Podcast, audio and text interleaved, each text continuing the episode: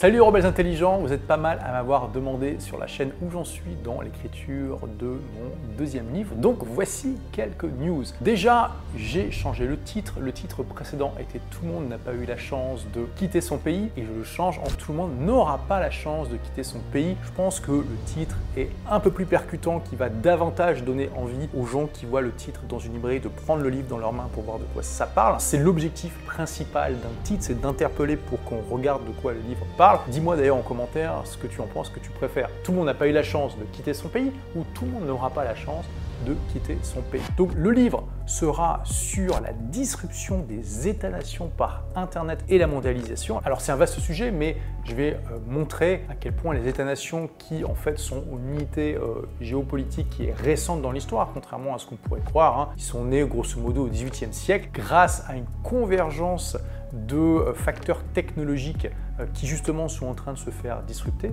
et qu'est-ce qui pourrait les remplacer et comment des individus comme toi et moi nous pouvons tirer notre épingle du jeu dans ce monde nouveau. Donc au niveau du manuscrit, j'en suis à peu près à 180 000 mots en sachant que mon objectif c'était d'en faire 150 000. Donc voilà, j'ai pas accompli mon objectif de faire un livre plus court, hein. ça va à nouveau être une bible que tu vas pouvoir utiliser le matin pour, euh, pour faire ta gym ou comme arme d'autodéfense, donc super top. Et j'espère terminer le manuscrit pour la fin janvier 2024 pour une publication en septembre 2024. On verra. Alors j'ai partagé le sommaire tel qu'il est aujourd'hui en sachant que ça peut changer. Déjà, tout comme je démarre, tout le monde n'a pas eu la chance de rater ses études par des principes universels sur lesquels je m'appuie pour le reste du livre, j'ai fait pareil avec ce livre. J'essaie de trouver des principes universels dans l'histoire sur lesquels nous pouvons nous appuyer pour essayer de prédire l'avenir. Alors dans ces grandes lignes, hein, le but c'est pas de faire Madame Irma, mais simplement d'essayer de prédire les grandes tendances sur les décennies et même sur les prochains siècles, en sachant que bien sûr il y a des facteurs technologiques extrêmement disruptifs qui eux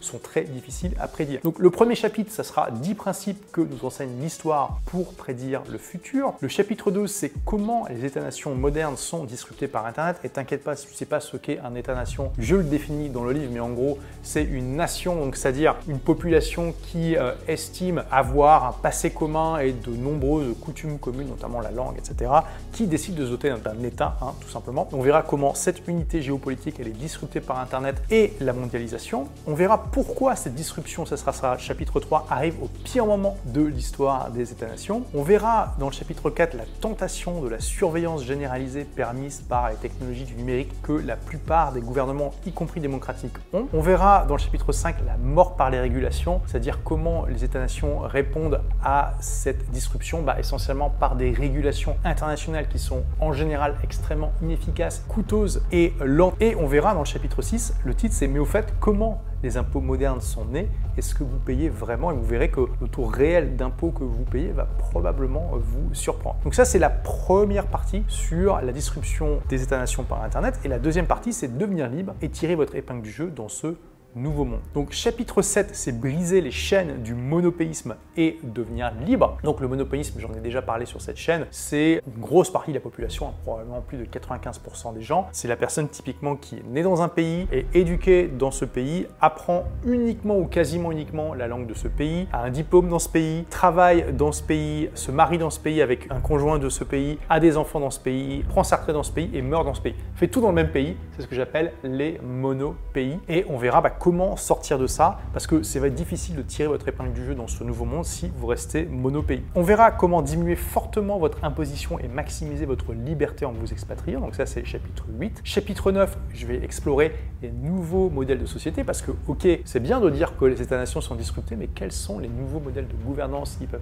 émerger avec les nouvelles technologies? Ben, On va en discuter justement. Ensuite, chapitre 10, quel avenir pour les États-nations J'essaie de prédire ce qui va leur arriver, comment ils peuvent s'adapter à ces changements et chapitre 11, propositions pour les États-nations, c'est-à-dire des réflexions sur comment les gouvernements les plus agiles vont pouvoir s'adapter pour eux aussi tirer leur épingle du jeu. Donc voici le sommaire tel qu'il est aujourd'hui. Donc j'ai écrit 180 000 mots à peu près. Je vais essayer d'atteindre les 200 000, hein, c'est l'objectif. Puis après j'ai probablement coupé. Bon, on verra. J'estime qu'il est à peu près à 80% terminé. Donc on croise les doigts pour qu'il soit terminé pour fin janvier. Mais c'est pas juste une question d'écriture parce que le sujet est tellement complexe. Je fais énormément de recherches. C'est aussi une question de temps pour laisser les idées s'infuser dans l'esprit et se connecter entre elles. Et ça, ça peut prendre des semaines, des mois. C'est pas juste une question de OK, il faut que j'écrive autant de mots par jour, c'est une question de OK, je viens d'apprendre ça, il faut que je lise ce livre, il faut que je lise cet article, OK, je lis tout.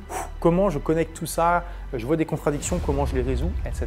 etc. Voilà, j'espère que ça répond à votre question de où en est le livre. Si vous voulez faire partie euh, des premiers à être au courant des avancées du livre et puis pourquoi pas des ambassadeurs qui vont en parler, vous pouvez tout simplement euh, me laisser votre adresse email euh, vous serez inscrit à la liste VIP. Vous aurez déjà accès à quelques extraits de mon livre. Il suffit simplement que tu cliques là sur le lien qui est lié à cette vidéo ou qui est en description et tu me dis à quelle adresse email je t'envoie ta place VIP. Voilà pour les news et n'hésite pas d'ailleurs à me partager en commentaire ce que tu penses du plan. Est-ce que c'est quelque chose qui t'intéresse? Est-ce qu'il y a peut-être des choses que tu aimerais voir dans ce livre et que je n'ai pas mentionné N'hésite pas à le partager en commentaire. Je te dis à très vite pour la prochaine vidéo et en attendant, n'oublie pas, sois rebelle, sois intelligent et puis fais partie des gens qui essaient comme ça d'anticiper l'avenir et pourquoi pas de participer à le créer. Merci d'avoir écouté ce podcast. Si vous l'avez aimé, est-ce que je peux vous demander une petite faveur? Laissez un commentaire sur iTunes pour dire ce que vous appréciez dans le podcast tout simplement. Ça aidera d'autres rebelles intelligents comme vous à trouver le podcast et puis à être inspirés tous les jours ou presque par lui. Merci et à très vite pour de nouvelles aventures.